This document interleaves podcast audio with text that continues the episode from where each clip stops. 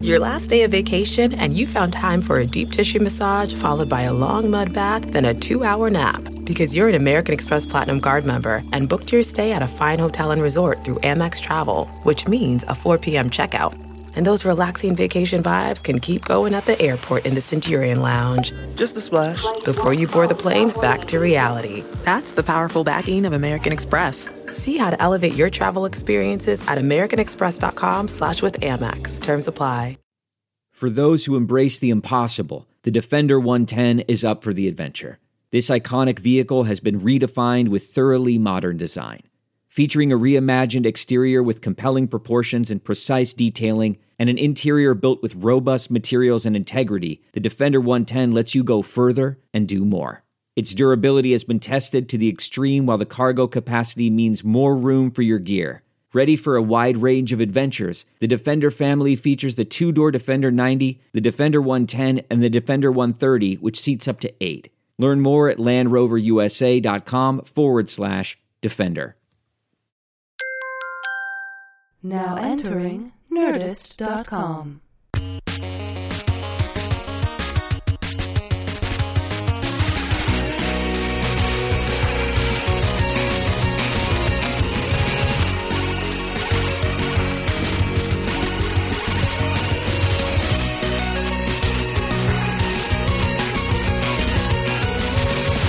By the way, I It's very different when you have promotional like PR for film, versus PR for you as a human, which is weird y- yeah, I guess it sort of as an depends. actor. Right, I-, I guess it sort of depends on uh, Whether they read what it is, and also what it is that you're trying to things achieve. beyond In Style or Us Weekly, yes. Yeah, I, I don't. Uh, They were always like trying to put me into like like the publicists here were like, oh, we got you on In Style fashion pages. I'm like, I don't want to be on In Style fashion pages. I have the worst fucking taste in the world. Like, if, if I'm in that, then I've done something wrong. so, do you, do you feel like uh, it's important to look at whatever those magazines do and then do the opposite of that? I just don't look at them. I don't feel good about myself. You know what I mean? Like if you like at the nail salon, I feel kind of like dirty after reading like three of them at the nail salon. You're like, ah, I feel kind of like dirty right now because I'm. It's it's just human nature. You're like, oh my god, I can't believe they're doing that. And meanwhile, if they write about you, you're like, that's so fake.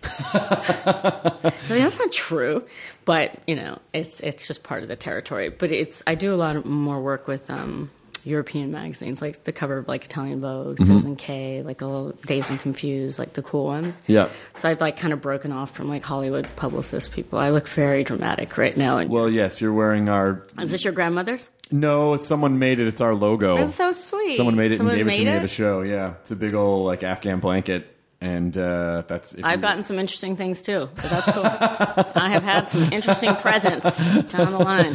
What's your fo- What's your favorite one? Probably. Well, it wasn't my favorite because it was rude the way it was delivered. Someone broke into my car and left this big oil and, and oil paintings. Oil, like pa- for stalkers, it's symbolic, Sure. right? Whatever they do. And I had these like I just was impressed by the amount of oil. I was like, wow, that's a lot of money for a starving artist. I'm assuming he's starving. I mean, I don't know how many rich people are stalkers, but Sure. um, it had spikes coming out of my like nails coming out from behind then with painted over white like it was really that wasn't like the best one Right. but it was one um, statues sculptures Oh my god.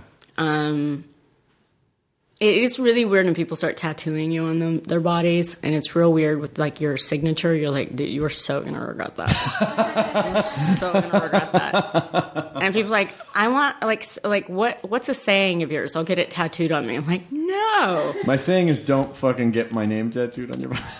My saying is let's be rational and think about this. Let's think it over. And then it'll say, Rose McGowan, let's be rational and think about this. Let's be rational and be like, "Ah, Ah, that's it. that's it. I saw you uh, introducing Space Station 76 at the. at Hmm. I was the really nervous. I Bonif- get nervous at public speaking. Really? Yeah. You were funny. wouldn't think so. Thanks. No, it didn't, it didn't seem nervous at all. Yeah. That was part of it. wa- Was it the last part of Outfest? Yeah, it must Yeah. have been the last part. Yeah. Yeah, because my friend Jack Platnick directed that movie. Yeah, and it's it's great. fucking great It's movie. great, and they dumped it, and I'm so mad at them. Who dumped it? The studio, they just fucking like, duh. What? Like it was playing at the silent movie theater for one night, two nights. it's so fucked up. The production design in that. I thought. I thought. Are we on? Yeah. Mm-hmm. No. We're Yeah. Mm-hmm. on. Shut up. Yeah. We are. Yeah, for five minutes and thirty-two Oh, seconds. I didn't. know- Are you serious? I had no idea. I thought we were just actually having conversation. No, this is how the podcast works. I love this. Uh, I thought I was like waiting for Morgan to come. In. Okay, um, I thought it was. I thought it was beautifully. If you can see Space Station 76 by Jack Plotnick, he did a tremendous job. The actresses in it are tremendous and hilarious. Marissa Coughlin, but the set design, um, Patrick Wilson was brilliant. It was, um, it was like, I read the script and it was like so much more was there, and I loved it, and I was really proud of him. It's like the ice storm in space, kind of. Right, except for you don't have Toby Maguire getting killed, which is a pity because sometimes you want Toby Maguire to get killed in a Not, movie. not a Spider-Man though. ah, I'd make it Well, interesting. I mean- I don't like superhero movies just because they always win, and that's dull. Technically, Andrew Garfield killed him and took his uh, persona, Took his suit. took the suit. Did he really? Well, in the in the cinematic universe. Oh, in the cinematic, you might yes. ex- you could say that a version of that happened when Andrew Garfield took over the role of Spider-Man from Tobey Maguire. One could say that That he had to defeat him. In he a- had to defeat him in a duel on the Universal lot. was a very small. That's how they cast people now. It's those cage matches. Fight this cage. How amazing would that be? right? You See, like Leonardo DiCaprio and and well, I'm not sure who else fighting over something in a cage match. Maybe wearing like sumo wrestling outfits. That would be a good like if there was like an actor MMA type of a thing. uh, but I think most actors probably can't fight, even though they put that on their resume as a special skill. Yes, I, I, I had some special skills when I first started too. I have lost my special skills along the way because I realized nobody has ever asked me. See, on people on actors' headshots, it has on the bottom for those who don't know, it says special skills: horseback riding, Horse, it's always horseback fencing, Uh, riding. Australian accent. Australian accent. It's so. And then my favorite, I love the car washes in LA where they have all the headshots or the, Oh, or, yeah. the or the um, you know. And I go to the dry cleaner, they're like, "Can you bring me a headshot?" I'm like, "No, I cannot." We'll I put you cannot." next to Judith Light from Who's the Boss. Right, because that means I'll be faded and light, and it's just, I'm going to be one of those people in 20 years. I, I can't. Like, but it is. and They're amazing time capsules of hairdos. Yeah, and, and also time capsules of just I know. who went there I know, at random points. I know, I know. I I live um by Laurel Canyon in L.A. and I love that Canyon Country Store because that was you know the purview of Jim Morris and Janis Joplin, and Yeah. it's got like such a great history up there. D- Are there headshots up there? Um, there's some pictures of them. I wonder if Jim Morrison ever had special skills. Uh, his special skills were doing bad poetry and getting fucked a lot. I think he fucked more than he got fucked. I think he did. Yeah, that's what I. I mean, I'm I- gonna put I- it that way. I said it that way because I assumed it was effortless for him, so it, It wasn't was. even really him trying to. He didn't have to try hard. You know, He was just, him, and some- and that was okay. Yeah, yeah. It's just that, and then those the, the certain type of person just loves like a dude in leather pants reciting bad poetry.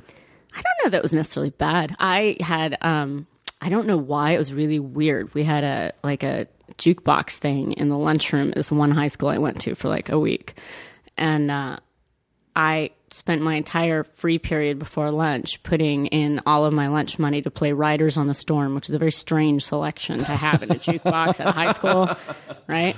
So I played for the people coming to lunch that I did not like. I played Riders on the Storm every day for a full hour at lunch, and I was driving everybody mad because people would get there and try to have their music. But no, I was like, Riders on the Storm. And these people are like, what the hell is These people in Oregon are like, what the hell is this? And you've you've Well, they don't have accents, but for my intents and purposes, Yes, yes, but spiritually, that's how they sounded. spiritually, Yeah. like, and and what I because I moved from Rome to Backwoods, Oregon. That was my first place in America, and that was shocking. It was like gun racks, jacked up trucks, Oregon. so you Everyone thinks Oregon's all hippie, but you were in uh, you were from Rome, um, I grew up in Italy. I, grew, I was born in Florence. And, so there's gun uh, racks on the back of Vespas. gun racks on the back of Vespas because if you are not drinking an espresso at 4 p.m., they will take you out. They're like, oh, it's And then on. how old were you when you moved to Oregon? Ciao. Uh, about nine and a half. Oh, okay. Yeah. And no, so I had a solid, I grew up in a commune, so there's, you know, no electricity, no television, no movies, no, but a lot of books. And, and that's what trained me for acting, just reading. But going to Oregon was, America was a culture shock, majorly. I'd never seen fluorescent lights. I'd never heard loud, I mean, it was very different cars, huge cars comparatively. Um, like any orange cheese, I'd never seen orange cheese. That's not natural. Like, wh- like who decided on orange at what point? I'm Uh, Uncle Sam for American cheese. thanks, Uncle. I don't know why. Cheddar? You guys didn't have cheddar in Italy? It's white. Oh. should Yeah, be yellow. see? It should be this weird orange because that's what it. I mean, I just wonder who started that. I the love blanket around you is vaguely cheese colored. It, it is va- actually it's quite. It's a McDonald's theme, A little bit. and and your microphones. yeah. Oh, yeah. They totally are. You've got a Ronald thing going on here. God, I didn't realize we had a fetish, but I guess the I had podcast actually McDonald's has a last weird- night. How was it? I haven't had it in a while. It makes me a terrible person, but I don't care. Do you? I, I'm I- supporting the man, one cheeseburger at a time. I, I, I, the, I believe the first time I ever met you was at a karaoke bar in like the year 2000. And then I think for a period of time, uh, you were you were dating a fella in our group in our friend group, and so we would go bowling mm-hmm, Yeah, at I'm the a really bad bowler. at the now defunct uh, Hollywood Star That's Lanes. so sad. It was such a great Oh, place. It was so good. You know what was their downfall? And and places that are cool always do this. Like after they did the Big Lebowski, there they remodeled. Whenever places like if it's like a little hole in the wall and it gets popular, they think, oh, we need to remodel now because all these people are coming. But that they kill what the charm is. Yep. So we'll always have Lebowski though. So the lesson here is keep it shitty. Keep it shitty and watch Lebowski. Yeah, because that's where the hipsters want to go. The hipsters want to go to the shitty looking places, not Well, the, you don't want to go to the Valley. No, No offense to the Valley, but it's you know, it, it's yeah, it's or the Holly whatever. It's I would prefer some downwardly mobile people around me. I mean they did turn it into a school, so I guess that's good. But Not if it's run by the LAUSD. touche. Yeah, but I miss I miss the old Hollywood Starlings. Who was the person I was dating? Tell me out there. Oh, okay. I was curious. I was- Mm-hmm. Yeah, But I am a bad bowler. I'm good for about the two first frames, and then I get bored, and then I tail off. But what's the highest score you've ever gotten? me. Yeah, you- Oh, 289. But my are father you- was a professional bowler. That was- You're, are you lying? No, I'm dead serious. Oh, you're dead Mhm. serious. Yeah, are you? my- you my dad's Mm-hmm. got a Russian bowler. 289, and my grandfather Stub Moonin was a uh, yes, it was a fantastic name. that's a bowling name. Bowling Stub Moonin had every bowling award I'd ever seen. In a, you know, when I came to America, I stayed with my grandparent, great grandparents for a while, and Stub was a no nonsense kind of guy.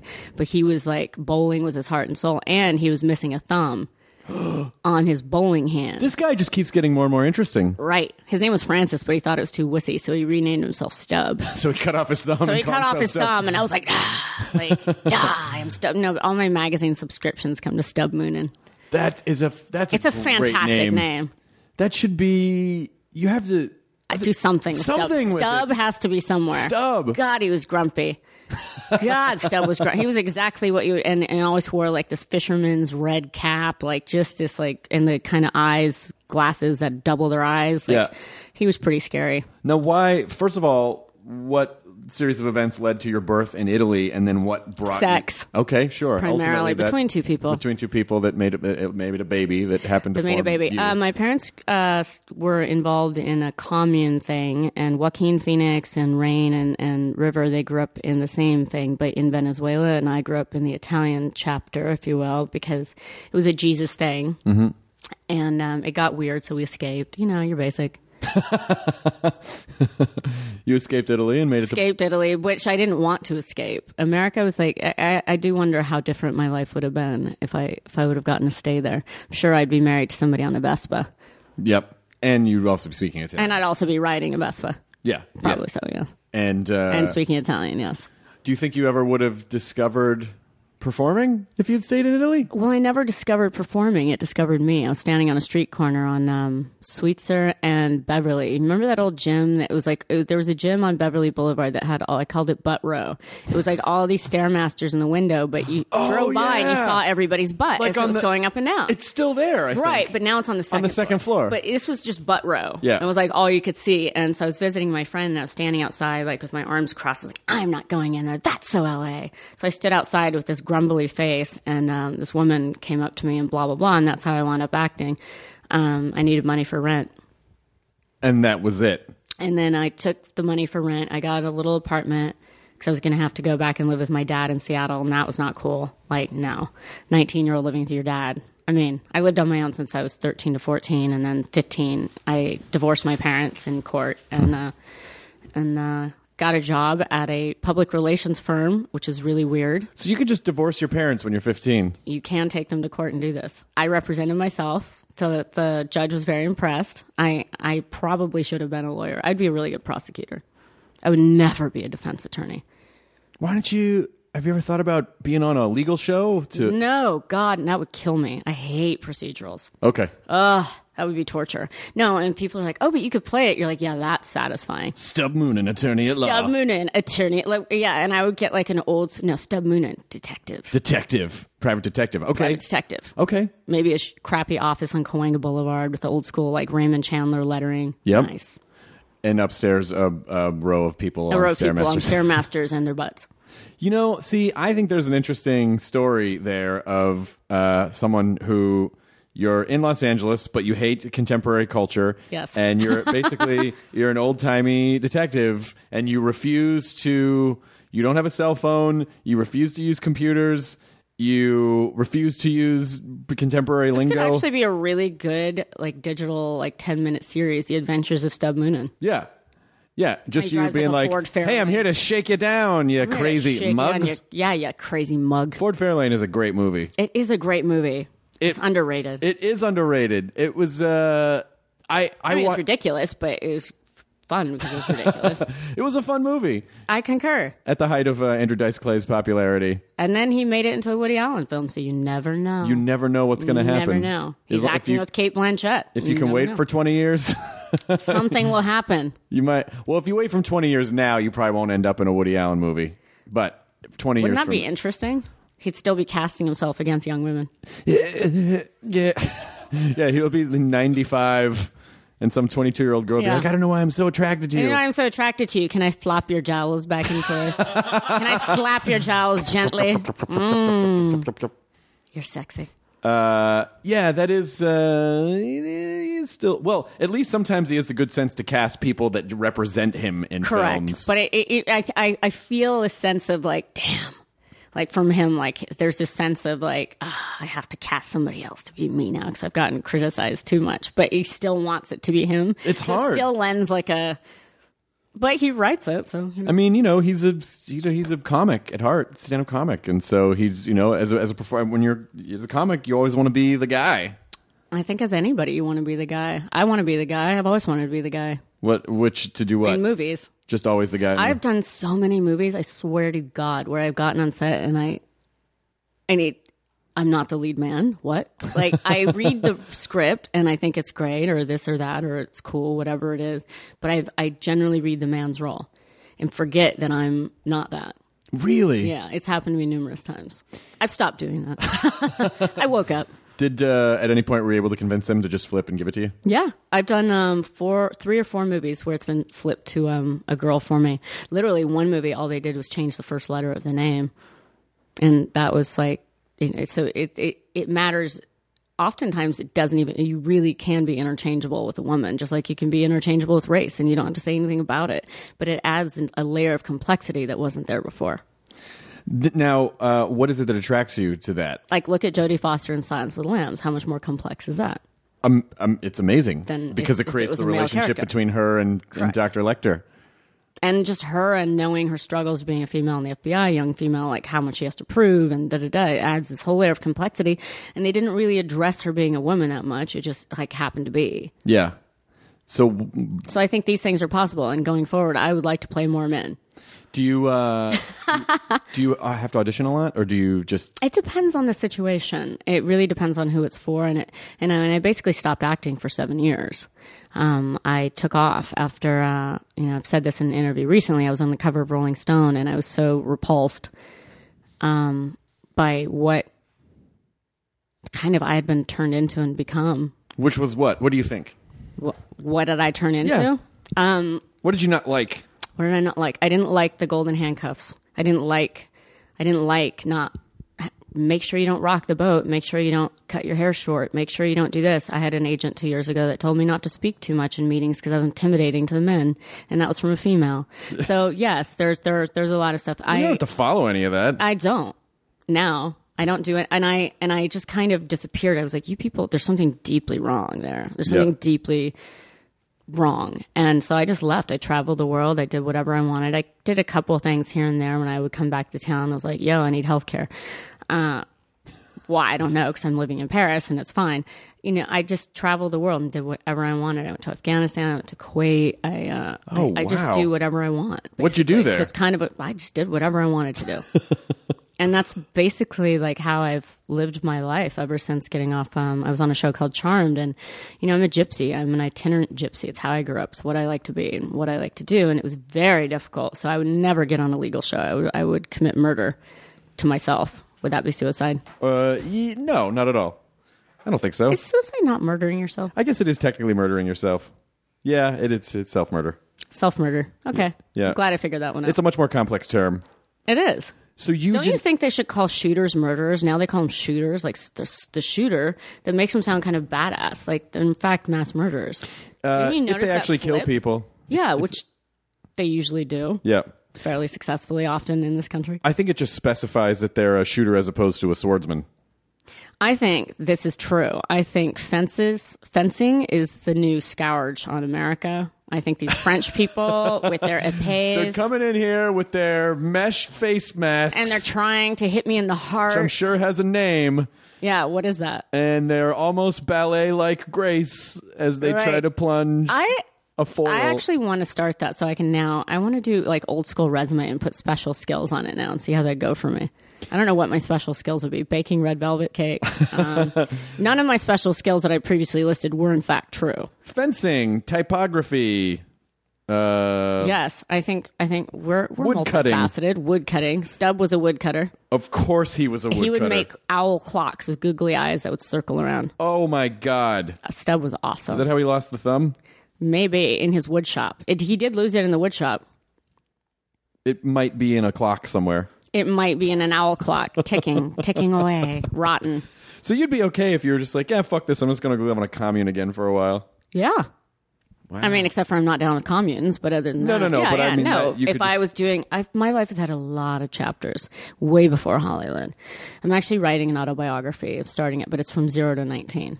Oh wow! Yeah. And then is there gonna be another one? That's, yeah, at some point, I'll blow the roof off of this place. Wah wah wah! Watch out.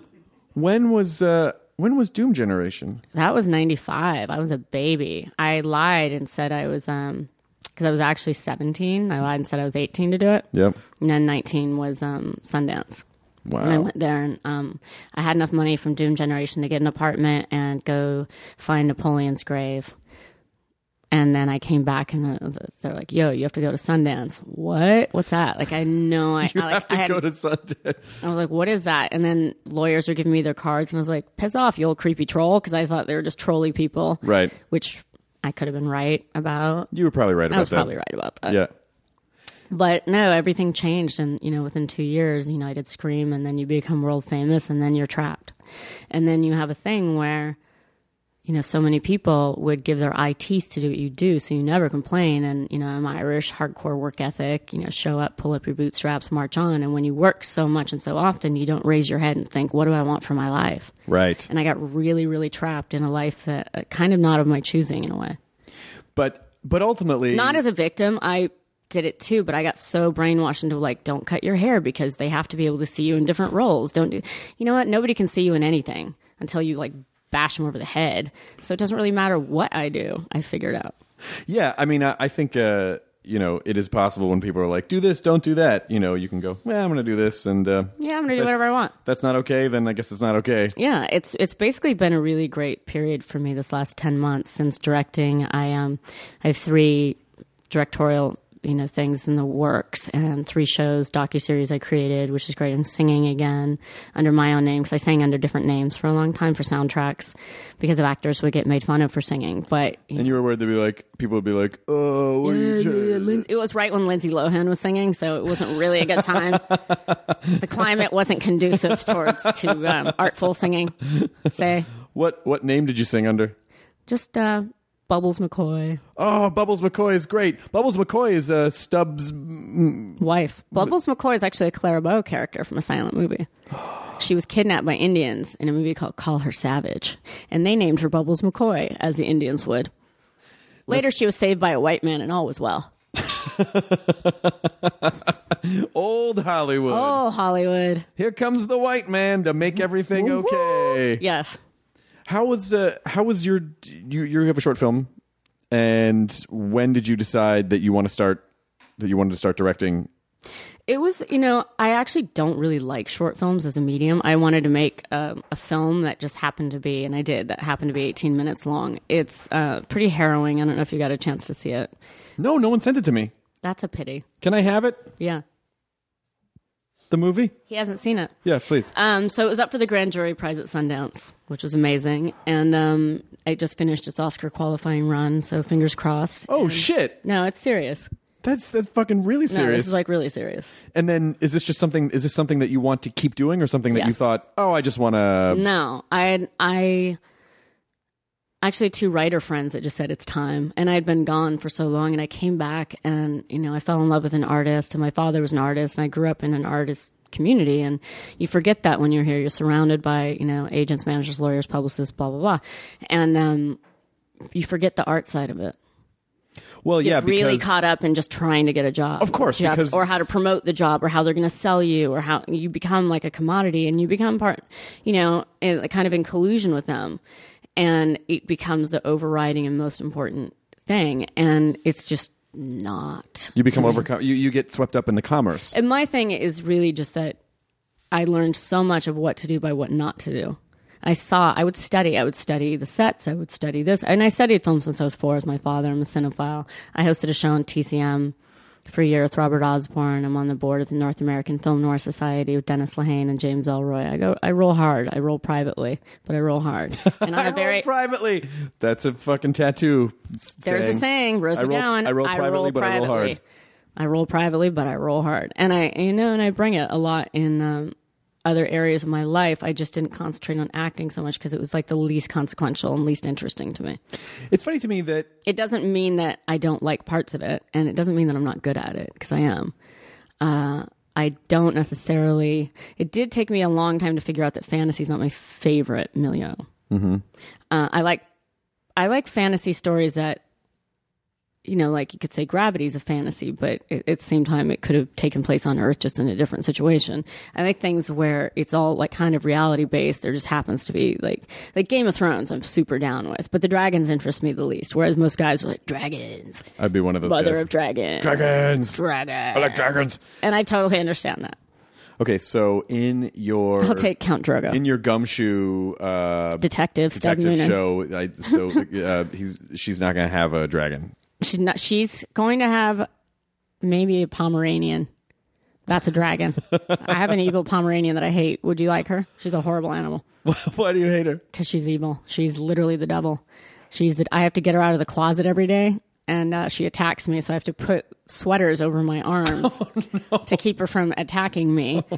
uh, she was really tortured, and and I always heard, you know, rescue dogs are so grateful. Not her. Um, not this one. This What? poor this poor. No, I was telling your producer she humped her toy recently for two hours and snapped her ligament in her leg, and I had to pay nine thousand dollars for the surgery, and then six weeks of aftercare in this cage, wherein she would attack me every time I had to take her out to the bathroom. So it was just been a really, it's been a great animal experience for me. But I just got an eighty-pound dog named Mrs. Noodle, so maybe Mrs. Noodle can eat her and solve all my problems. Just kidding. What's just her- kidding. what- animal what's- rights people. What's the Pomeranian's name? Sasquatch. her name when I got her was Tina. I was like, mm. I was like, I can't be an actress with a purse dog named Tina. I'll kill myself. No, so you have to name it Sasquatch. Sasquatch. Um, it's interesting that so you left acting for seven years, and then for some reason, when people uh, don't see you all the time, they probably go, "Hey, what have you been up to lately?" It's like hey, I've been doing a lot of shit. You just don't. you Yeah, just I just haven't I do seen it." everything I do is off camera, and that's cool. I actually learned how to live my life as an adult off camera because I grew up being other people. I grew up in my off hours. That's when I got to be me. And what did I do in those off hours? I studied the ten pages of dialogue I was going to have to do the next day when I was pretending not to be me. And you know what? Me's a pretty fun thing. Well, I'm that's pretty good. down most with it. people, Most people don't like themselves. No, I'm pretty. I'm pretty all right. I'm, uh, you know, everybody dislikes certain like warts about their characters, and you know, if they're thinking people, I would hope so, but and things they want to improve. But by and large, it's pretty fun. by and large, I'm having a blast. And so I came back and I thought, if I'm going to do this, I'm going to do this as an artist. My husband's an artist, really major one, and and just hanging out with an arts community again. I was like, oh my god, that's right. This is what was missing: the artistic component of it, the art of the art, and we forget that here. You know, we forget that we're contributing to what we're doing in entertainment is basically mirroring mirroring society in a long, uh, in a lot of ways at its highest level, its purest level, and we are living museums. These are these are are living images that reflect culture. I mean, Stanley Kramer put Sidney Poitier in movies before the civil rights movement, you know, t- like before it even really took off, before they were like, they still had like coloreds enter, enter through the back and he was putting him in Guess Who's Coming to Dinner. We can affect change. And so I'm about that. Do you feel that uh, traveling so much and kind of just doing whatever you wanted to do and find your own way did that? Do you feel like that made you sort of fearless, or were you always kind of fearless? Always. My dad's nickname for me, which for some reason he didn't tell, he told my sisters they could tell me after he died. like, like, cause it would go to my head or something. I, I have no idea what his logic was, but it was the brave one. I left when I was 13. I ran away and I've pretty much been just trucking along, fighting it, fighting, fighting life ever since. And, um, it's, it's been a lot less of a fight lately, not because it's, it's just less of a put your dukes up Yep. and it's more just having fun and having experiences, which I always had. I mean, during like the periods when I was being other people, when I wasn't being other people, I was having amazing experiences, and and I've gotten to live my life on a global stage. But that started before Hollywood too. Uh, I, lived all over Europe and and and Russia and like all sorts of different. Places. What's your favorite place? Italy. Italy's your Yeah. favorite. Which part? Umbria, a little town called Todi, is one of my favorites, and a little town called Agello, and Perugia's beautiful, except for what they did to uh, Amanda Knox. But other than that, It's a, but other than that, it's a other than don't get in trouble with the law in Italy and you're okay. because they will bring up witchcraft in your trials. For real. what was uh, what was Kuwait like? I didn't like it. Kuwait, the conspicuous consumption actually made me kind of nauseous. It was so I mean, they just have so much money, they literally don't know what to do with it. And so there's like the month of I think it was Ramadan, I'm not sure, but there's where you're they're supposed to go out and I could be messing this up, but they're supposed to go out into the desert and commune with you know, get back to their roots and da da da. But so I'm driving in a in a Humvee thing down their main highway, and I see like flat screen TVs and big beautiful tents and giant ornate couches and basically people's living rooms all for as far as the eye could see in these deserts on the side of the road and that was because for that month they transport all of their riches and their flat screen TVs and everything to there. And the only people that weren't Kuwaitis, and I met some great, lovely people, but were were basically almost slave labor. So it's a very strange place. And um, the McDonald's delivers, like they deliver because that's how much money they have. Like McDonald's, you will come to me. Everybody like Does fast delivery food- person dressed like a clown? um, I would hope so, because I think they could afford to make them dress like clowns. I mean, it's it's pretty intense to be around that kind of wealth. Do you think comfort is the downfall of society? I think if we went back to hair shirts, we as a people would be much better. if we like self-flagellated, I think we'd be honest. Oh, you think so? Yeah, yeah, you know. and I, I think right now, if we were sitting on some hard like stools with some splinters in our butt, I think that would be really awesome Yeah, to live like uh, Stub. Lived. to live like Stub lived. Stub would probably not appreciate uh, Any of this. or any of this shit. Stub would not appreciate Stub. Stub would no. He could kill you with a look, and he scarred me. He said I was the worst uh, dishwasher loader he'd ever seen. I was like, that's the one comment he gave to me in my childhood that was you know stuck.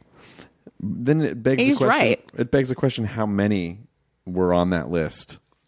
A lot, a lot could have been on that list. I was, uh, I was trying. I was, I was not the easiest kid, I imagine, because I had a mouth and a voice, and and I would, you know, I remember being three, and they would say, "Are we not supposed to talk about anything serious?" I don't know. Um, they would say like, "Have you let Jesus into your heart?" And I would say, "No," and so that pretty much set a pattern of being in trouble all the time. Do you think And it wasn't because I didn't believe; I just didn't believe in theirs. this might be this might be too personal a question? But Hmm. do you feel like in a relationship, you said you were married, but in a relationship, do you think your significant other has uh, cause to worry in the sense that it sounds like when you are unhappy with whatever the current I state leave. of affairs, you leave. you you left home, Snaps. you left acting, you left like you just take off. That is a very good point, and you're possibly correct. I think Davy should worry. Um, yeah, that's uh, that's the pattern of my life. It was a pattern. It's what my parents did. I went to ten different schools in eleven years. Wow. Moved all over the country. Um, I would be home for two weeks somewhere, and I'd come home and there'd be a plane ticket that night to get sent back somewhere else. It was very peripatetic, but um, but I love leaving, and sometimes I like coming back, but I love leaving. It's You my like favorite leaving thing. more. Anywhere. I love leaving anywhere, and I get somewhere and I want to leave, but I have a grand time until it's time to leave. So you could just uh, get dropped off anywhere and just find and figure it out. I have been in some pickles. Don't get me wrong. I have been in some serious pickles. What's a good pickle that you're willing to share? I got trapped on a small island in Turkey. It was the vice prime minister, or whatever they want to call him, that uh, I got trapped on this island by somebody saying, There's a five star luxury resort in this tiny island in Turkey. Come. And I was like, All right. And um, five star is really a sliding scale in some Sure, countries. sure, right? sure. a kid got electrocuted in the the pond pool thing. Um, a Russian possible hooker died in my arms after swimming into a nest of jellyfish. Oh my We got god! trapped into watching Cirque du Soleil of Turkey perform every night while the vice president sang with them. I think they call it Turk de Soleil. Turk du Soleil, that's a really good one. Thank you. You're welcome. Stub would approve. Um, Stub- um, it's the only thing you would approve It's the of. only thing you'd approve of. Uh, and um, it, w- it was reduced to stealing bread rolls because it was a lot of Russians. Um, and it turned out to be primarily Russian mobsters or whatever, billionaires, however you want to go with that. Sure. Uh, and their and their female hired counterparts. And um, so they ran out of food for people that weren't rich and Russian. So I was reduced to waiting for the Russian guards, like machine guns, to turn so I could steal a bread roll. I mean, it got and, and it had to eventually get airlifted out of there. Does are you scared at this point, or you're like, "Ah, No, yeah, I thought it was hilarious. I mean, no, I mean I wasn't scared. I was like, oh, for corn's sake! It's like here comes another thing. ah, for corn's sake. Ah, for corn's sake! My husband's like, you have to stop saying that. no, Why? you don't. I You're- like it. You have to add it to this gumshoe. gumshoes. I have so yeah. I, I read a lot of English lit, a lot of old English lit, and a lot of and I, I have strange sayings that don't have no place in my Ah, crumbs. Ah, for yeah. Oh, for feck's sake, lad. Ah, for feck's sake! Oh, for feck's sake. Oh, get me the apple crumble. What are you doing over there on that Turkish island with all those prostitutes and Russians? You know. And they had a nightclub made out of ice. What? Yeah, it was amazing. That It was a great experience. I mean, listen. Eh, And then from there, I went and I got stuck. I, I got a Saudi Arabian woman that I'd met who has the largest wooden yacht in the world. Um, invited me then to be on her yacht, so with this other kooky girl, and I was like, "All right." And then she got jealous of me and had me locked in a compartment for three days underneath.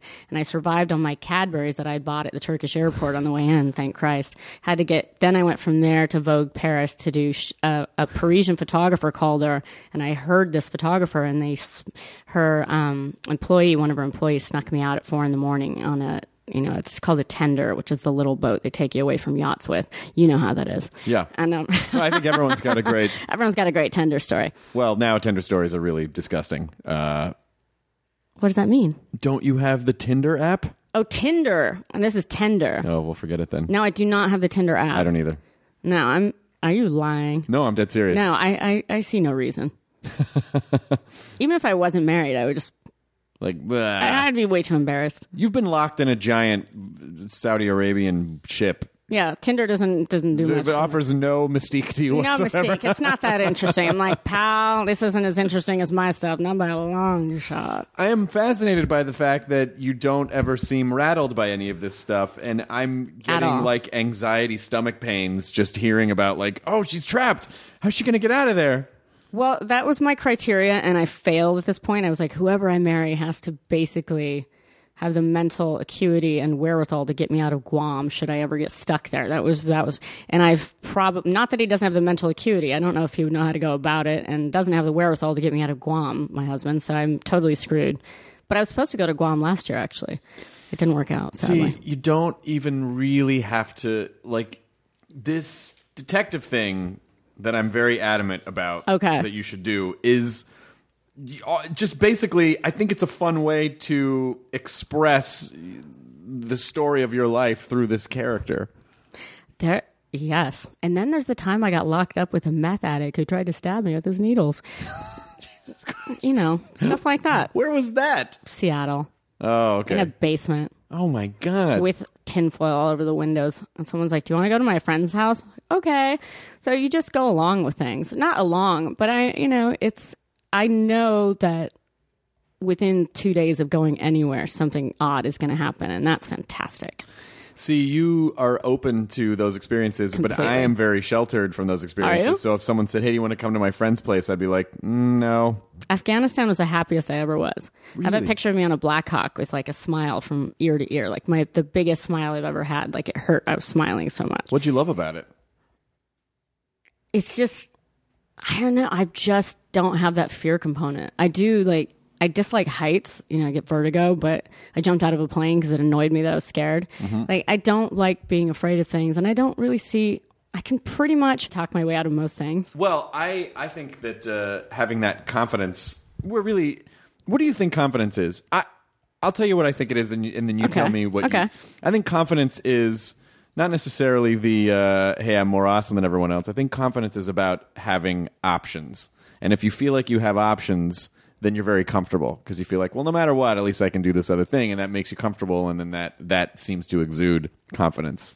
I think it, that that's a good way to put it. I certainly don't think confidence is the I am superior or I am this. I think confidence is being able to handle yourself and just roll with a pickle and just know that you may not get out alive, but okay, then you had a great run. you ha- and I hope you go out in a big splashy way. So it doesn't like that doesn't freak you out at all. No. Like really actually it doesn't. I, I've I race cars, I do all sorts of stupid things. But maybe not stupid as long as you. I enjoy. I have a huge smile when I drive fast. Like that's what it's about for me. Those moments where I can just like just laugh like a nut because I'm so enjoying the stuff that you're basically not supposed to do or not allowed to do, and I don't like being allowed to do anything. is the rest of your family like that, or is it just you? Eh, pretty much just me. They're all really intrepid. Five out of six of us ran away before the age of fifteen. Oh so- my god! Yeah, but don't worry. Like my sister's a rocket scientist. My brother flies F-16s. My other brother, um, he's he just got a PhD. Actually, my other brother's. I just heard he was learning to drive an 18 wheeler, and I was really confused because he's a doctor, and um, what? And but he's actually a better human than I. He's getting all this radiology equipment and going to be taking it on his 18 wheelers. He's learning how to drive to reservations, to uh, work with you know people there that need medical care that can't get anywhere. And I thought, you are a much better person than I will ever be. I'm going to go on a yacht now and talk to you later. I'm gonna go get locked up on a I'm going to yacht go get locked up on a yacht. somewhere while you're delivering medical. My two yacht experiences didn't go that well. I was on Paul Allen's and my ear popped and almost like killed me, and then then then the Saudi Arabian woman. So maybe that's a Why did a your sign. ear pop on a, on the? because it goes down so far. Oh, his yacht down. He has a helicopter in the boat. what? Yeah, What do you mean? There's a Inside of- helicopter? How's that possible? inside of the boat, that just like it's basically just- inside of his giant yacht, which is like, and uh, you have to listen to him play and sing with his band. That's the price of admission. I like, oh, yo, really? Hmm. Uh, no, this is weirder than the time I went to that basement in Seattle with the tinfoil windows. Oh, what is this fresh hell? do you write any of this stuff down? I do. I'm writing a book right now. Well, okay, but, But I have no, and I have a long range memory. I have I've bad short term memory, but there I think they've done studies. There's like two kinds, long range and short term, and I have an excellent long range memory. I remember three and on very clearly. and so this is going to be the focus of the book. The thrust is just you know, uh, just the random. You know, I used to like crisscross the Northwest by turning myself in at police stations and saying I was a runaway, and um. And they would buy me a bus ticket home. So I would just think, okay, I'm going to go to Idaho now. So then I'd just tell them I was from somewhere in Idaho and go to Pocatello. And they didn't ask. Ever? No. they didn't check. who are they going to check with? I said, my parents aren't talking to me, but I know I can get to them by the time. I mean, I believe me, a sob story. I, I, I honed and refined my sob story. That's very resourceful. It would Very. never occur to me. How did you Very figure that resourceful because I'm smart. and I wanted to travel. And I thought, well, I'm homeless. That's a pickle. And I don't want to be on a, you know, I don't want to be in some creep's car. No, thank you. out? You know, I, I almost think it's more challenging than. Did you ever watch Survivor Man? Um, Is that the naked one? No, so that's naked. I and saw Afraid. naked and dating. Da- da- Dating da- da- Naked. Yeah, yeah. Let's get naked. That's and about as date each other. outdoorsy as I've gotten on my TV shows. Survivor Man is basically this, this uh, He's Canadian, right, Kyle? It's a Canadian guy named Les Stroud, and he basically they just drop him in the middle of some. So is he like the real Bear Girls kind of thing? Mm-hmm. Yes. Or I like Bear Girls a yeah, lot. But yeah. But you are the sort of real world counterpart to that, or which I think actually can be more challenging because you have to navigate other people as well. Other people and with no money. Yeah. None. Like collecting cans. And well, I did break into my mom's house through the cat flap and stole a bunch of Christmas presents and pawned them when I was 13. I thought that was pretty intrepid. What'd you do with the money? Bought Taco Bell and food. And um, I got then went to the police and told them I was from Portland. And they got me a ticket from Eugene to Portland. And from there, I actually owed this stripper that I was living with named Tina, coincidentally, just like Sasquatch. Um, I was living with Tina and three drag queens. And um, I owed her money for the light bill. So, you know, that was what that $77 Did she try went to to. Um, attack you every time you tried to get her out of the closet too? only on the stage.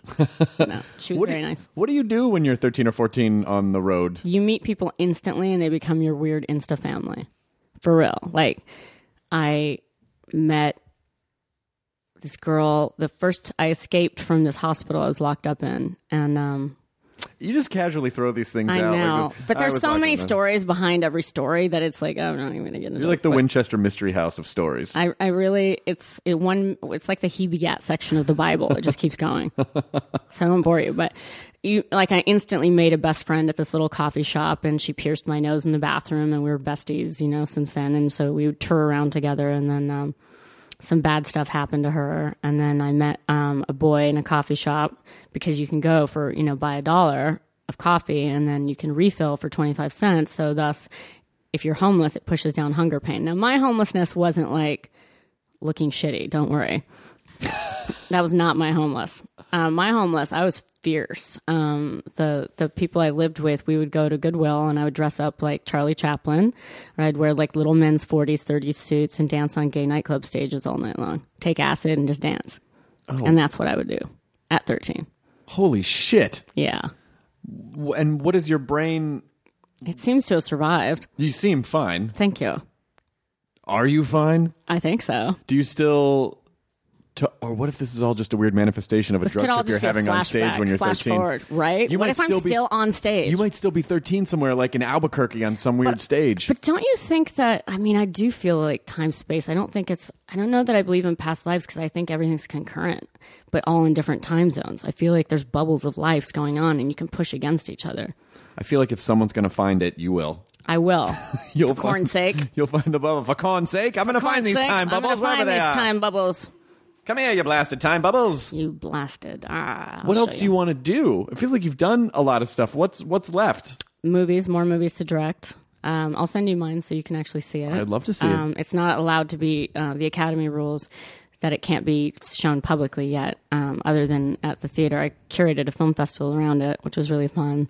I played uh, like Carrie and um, Silence of the Lambs, The Parent Trap, Mm-hmm. which after you see my movie, you'll see why that was a pretty messed up The choice. Lindsay Lohan parent trap. no, Okay, good.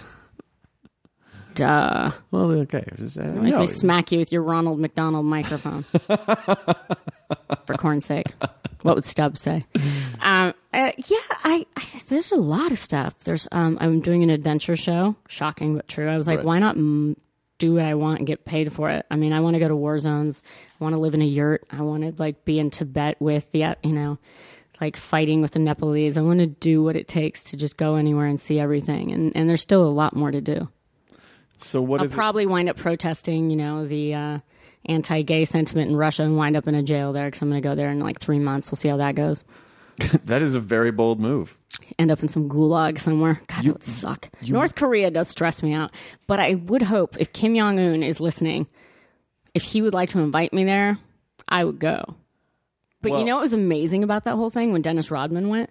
Like they curated like people outside playing. They curated billboards that showed happy people. Like literally the where they were everywhere they drove, they scripted life to happen.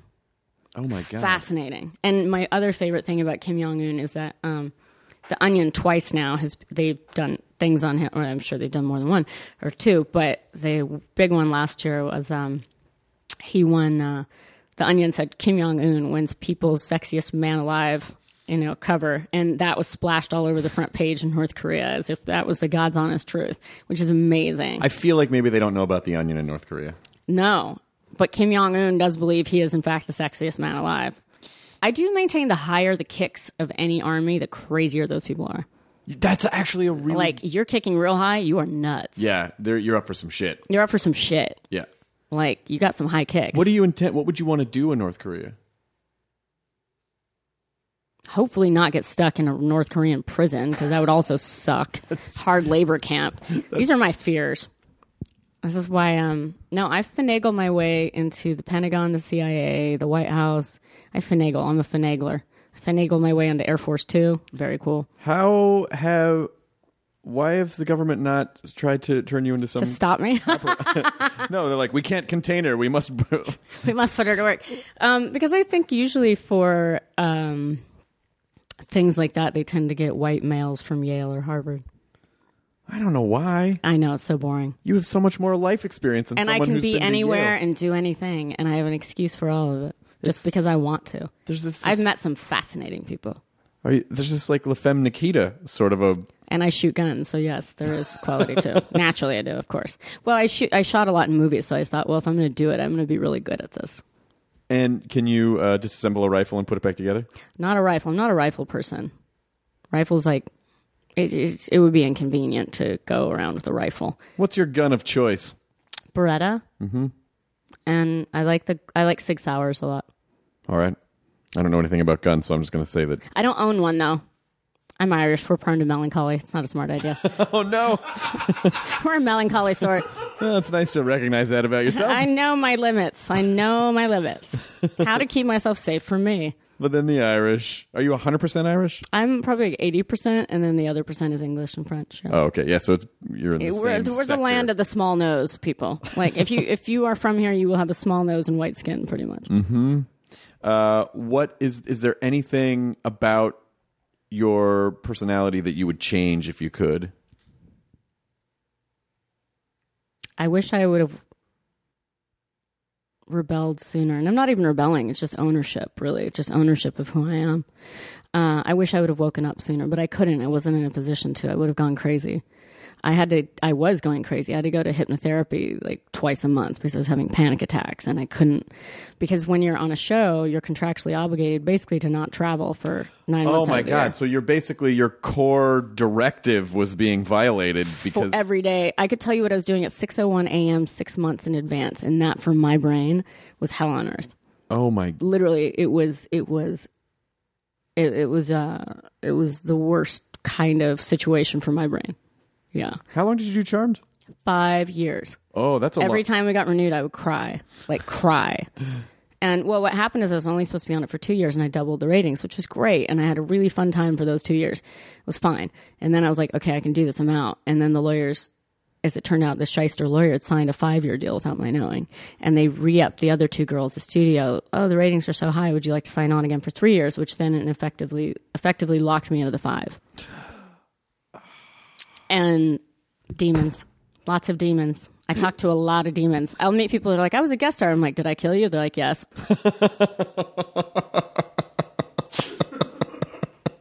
So when you finished charmed was that that's not when you was that when you took off? That's when you took off. I did a Tarantino movie and a Rodriguez movie, Yeah. and then I pieced out. that was it. That was the tipping point. I'm on a Tarantino set and was like, what? And everybody else was so grateful and happy to be there. And and part of me was grateful, certainly. And he's amazing to watch work, but I wasn't, I, I just wasn't like feeling the whole thing. I think I was just done. And I just wanted to go and fly and be free. And so I did. and was your plan ever to come back or did you eventually just go, "Eh, fuck it, I'll just go I back." always kept a house here, which was dumb fiscally. I should have probably not. I think I kept a house here because I had two Boston Terriers. I would come back like every 10 days. I would make it for about three days for I'd like have a reaction to Los Angeles and leave again. I was like, I gotta get out of here. It didn't occur, but I could never figure out where else I wanted to actually live. Where am I going to go? Like North Dakota? What? I hate cold weather. So you just did you just spin the globe and poke your finger on it and go? Yes. I literally cannot tell you where I'll be in a week from now. I mean, I might be in Paris or New York, but Um, from there, I want to go out to the Loire Valley and visit some of the chateaus and the, the things. But I'm going to do it like, you know, with my farmer friend out there who's got a hay baler. He's going to take me around.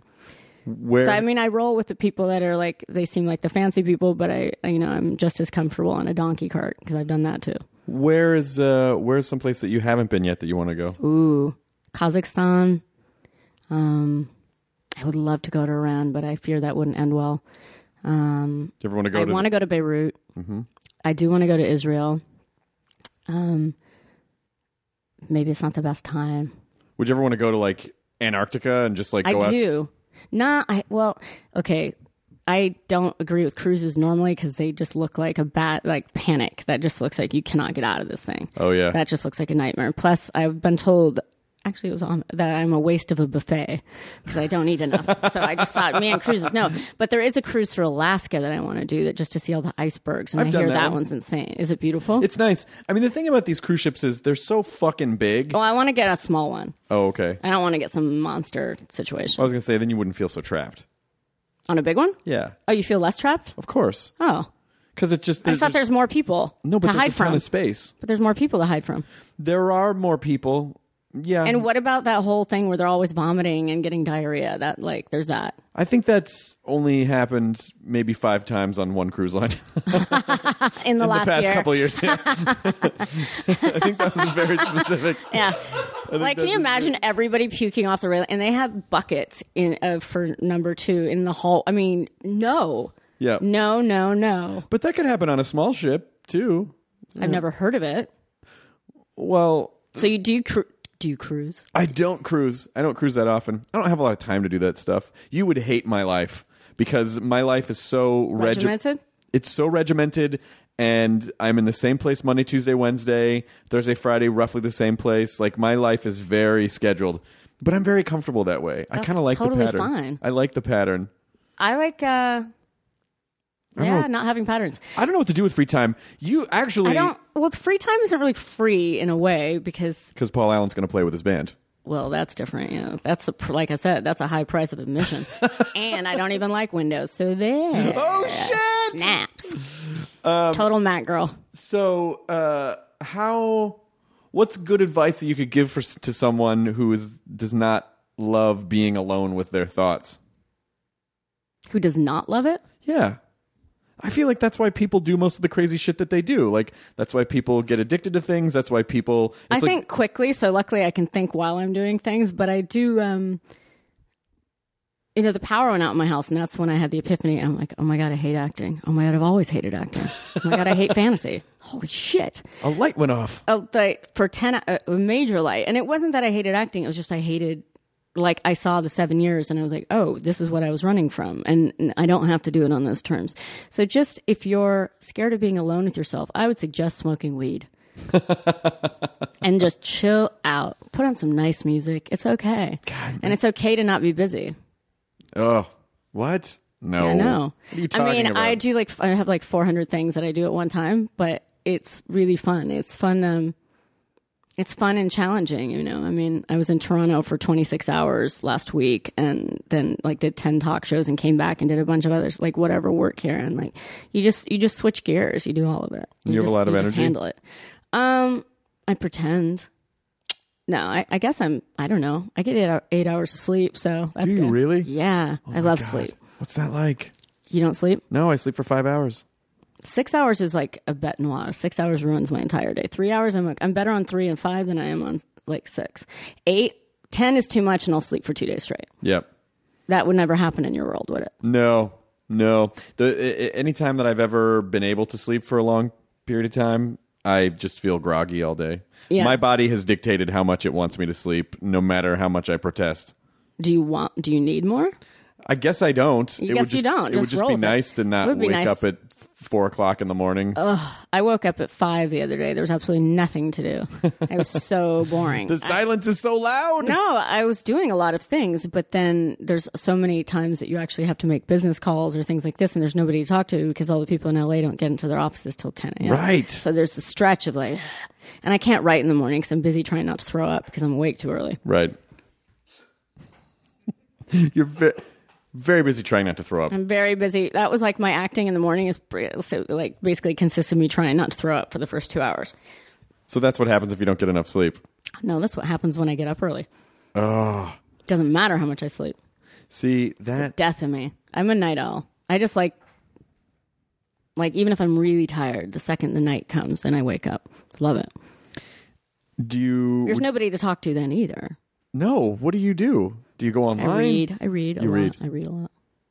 Are you, you? You said you're a Mac person. Do you enjoy the internet or do you not enjoy the internet? When I take Ambien, I order really weird things online. So apparently, part of me really enjoys the internet. I bought a car from Japan without remembering it for two weeks. Like, yeah, And did it show up? it did. And so it, does it drive on the wrong side? Yes. And and it was a concept car, so it doesn't actually exist. So it had to be registered and insured in Florida as a golf cart. I had to hire a lawyer to go through all 50 states to like, but it was a damn cute car. Um, so in a way, these type of weird I ambient en- purchases are like you giving presents to your future self. Right, and they show up. I got a unicorn head the other day. I got a triple XL sweatshirt with a kitten on it. Um, I order some. We- I'm like, what? Like, I'm trying to follow the the track, like the the thought process. But it's it's inexpensive uh, when I travel and jet lag. That's the only time I take it because you need to get back into the rhythm. But that's when I buy really weird things. I don't eat. I don't go out and do that stuff. But you know, I buy online and I've saved my password and things on all, apparently many weird. And I get like I get weird boxes of I got um a porcelain Christmas tree with a squirrel on top from Enid, Oklahoma. Somebody on eBay. Yep. You might have to change your passwords uh, to, everything. protect yourself from ambient rose. Ambien Rose is expensive. Ambien Rose is an expensive girl. So uh, the movie is uh, Dawn. is called Dawn. And- Set in 1961, I wanted to explore girl politics in that era. What happens when a girl is societally and maternally conditioned to behave in a certain way, and then what happens when a lamb meets a wolf and you've been conditioned? How many times have you had to say that in the last couple of weeks? actually I just found it a way to actually say it succinctly for the first time. Just now? I'm a really bad explainer. that was a good explaining. Thank you. I'm really, really bad at summarizing. that didn't sound like it. uh, That's from that. awesome. That actually was the first time I've had those thoughts, but never put in a sentence where it actually made total I'm sense. honored that we, I could be here for this moment. It was a big moment for me. Thank you. Now It's you- only taken me like you know since Sundance. What's that? Five months? Six months? It's Yeah. only taken me since then I'm surprised that the uh, publicist has not uh, written these down. I'm like, okay, this is what we're going to. because I don't like that kind of stuff. No. Nope, she didn't write it down. Arms crossed. She's not writing shit like, down. Nope. You on your own. So where what at what stage is the film at now? the stage of the film at now it just finished its run because it has to um they have, you know the academy has all these funny rules so it has to sundance chose it to put in theaters this fall and winter which is great so it's playing all around the country um but it has to be an oscar or an academy sanctioned theater and it has to be exhibited with a paid admission for a week so that's why i did a festival i was like well it seems a little arrogant for people just to come downtown for a short film Um, i'm, Right. I'm going to give them something else and discuss film with them and discuss like on Parent Trap, pay attention to the production design. Carrie, pay attention to Brian De Palma's tracking shots. Pay attention to like a lot of stuff. So I would talk before the films and discuss the, the background of the film and, and the art of it really and what we're there seeing. And I think it makes for a better viewing experience. What are you gonna do if you win an Oscar?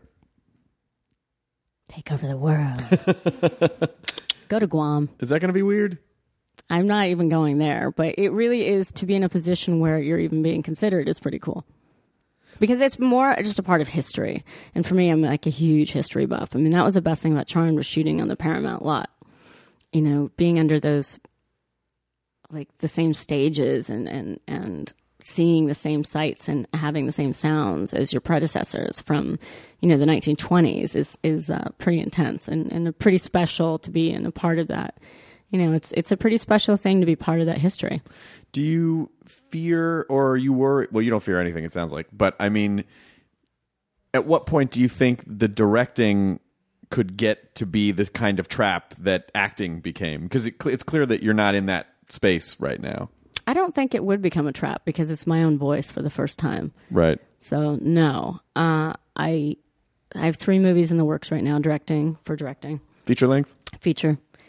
And the thing is, is that the short, like when you see it, you'll see it's it's basically a full three acts in 17 minutes, which is very difficult to do. But I'd only seen two short films before I directed it, so I wasn't trying to model it on anything I'd seen.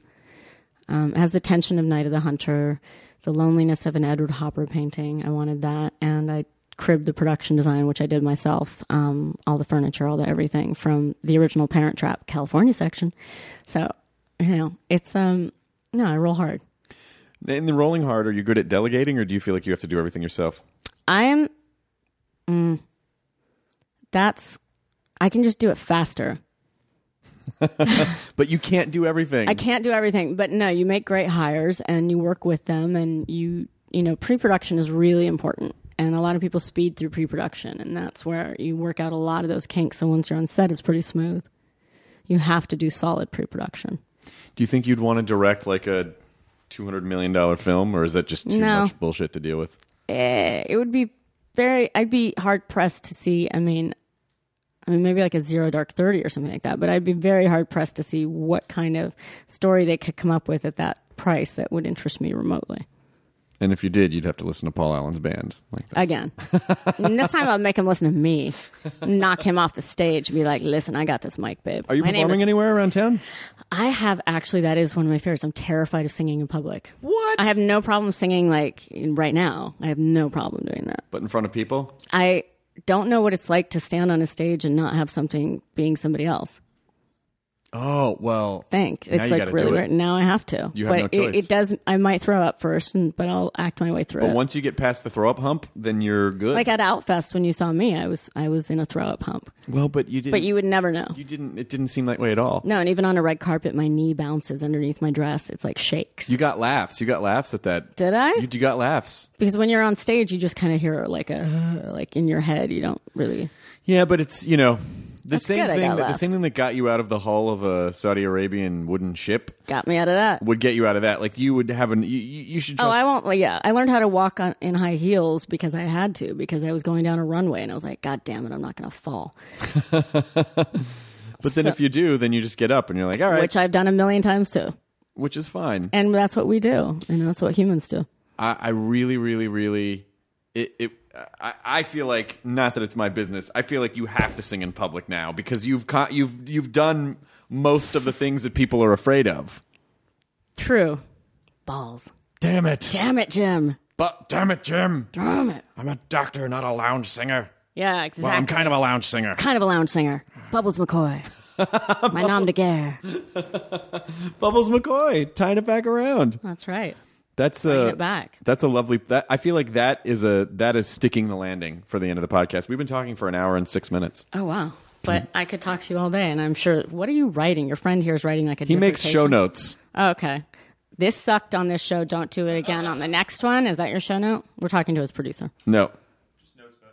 Oh, Kyle's not Cruises. a producer. Don't elevate his position. I don't know what Sorry, Kyle. You've been de- you've been demoted in the conversation. I have to keep Kyle in his cage, and every time I got to feed him or give him his medicine, he tries to attack me. Right? That's why you have to do like with Sasquatch, you have to put the you have to put some clothes over your arms before you get around his mouth. That's what I have to do. Kyle also looks like a Sasquatch. Well, yes. Like if you saw Kyle just naked in the woods, you'd be like, "That looks about right." That looks about right. I would grow out your beard a little bit more and a little rougher.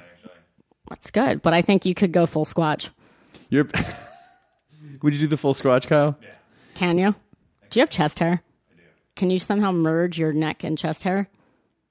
Because that'd be full squatch. Just like all the way. Have you ever down. seen those guys with the t-shirts and their hair like meets together and it sticks out? No, no, you've got a nice sprinkling. I, I I have a good. I have a good amount of chest hair, Yeah, but we it's gotta- not. It's not too. It's not aggressive. It's not, it. But there's more than you think there's going to be. Well, there's there's those guys at the public pool that you see and you're like, dear God, Yeah. like the back pelt. And you're like, come on, Right. And then me- meanwhile, these are the kind of guys with stickers that say like no fat chicks or something, right? Always those idiots. Ugh. And why don't those girls say no back hair? Yeah. How about you, Squatch? Yeah. Fucking jerks. Shave your back, Kyle. Yeah, shave your back, Kyle. God damn it. I was gonna like weird. that was like what I was gonna say. Before I was gonna allow myself to come in here today. Yeah. Was shave your back, Kyle. But I, I got caught up. I was too busy. I'm Well, sorry. at least it got out. At least I mean, it got at least out you were now. able to get to that point at the end. I'm sure you don't have back hair. You do. So I am a rock Kyle has as an island of hair. island. All right. All right, good to see you, Rose. Good to see you, Chris. Enjoy your burrito, everyone. Kyle, shave your back. Now leaving Nerdist.com. Enjoy your burrito. Hey, it's Guy Raz here, the host of How I Built This, a podcast that gives you a front row seat to how some of the biggest products were built and the innovators, entrepreneurs, and idealists behind them. Every week, I speak to someone new. Stories like Justin Wolverton's, a lawyer who just wanted a healthy alternative to ice cream, so he created Halo Top in his Cuisinart. Or Todd Graves, who grew his fried chicken restaurant Raising Canes into one of the most successful fast food chains in the U.S. All of these great conversations can help you learn how to think big, take risks, and navigate crises in life and work from people who've done all of that and more. Follow How I Built This on the Wondery app or wherever you get your podcasts. You can listen to How I Built This early and ad free right now on Wondery Plus.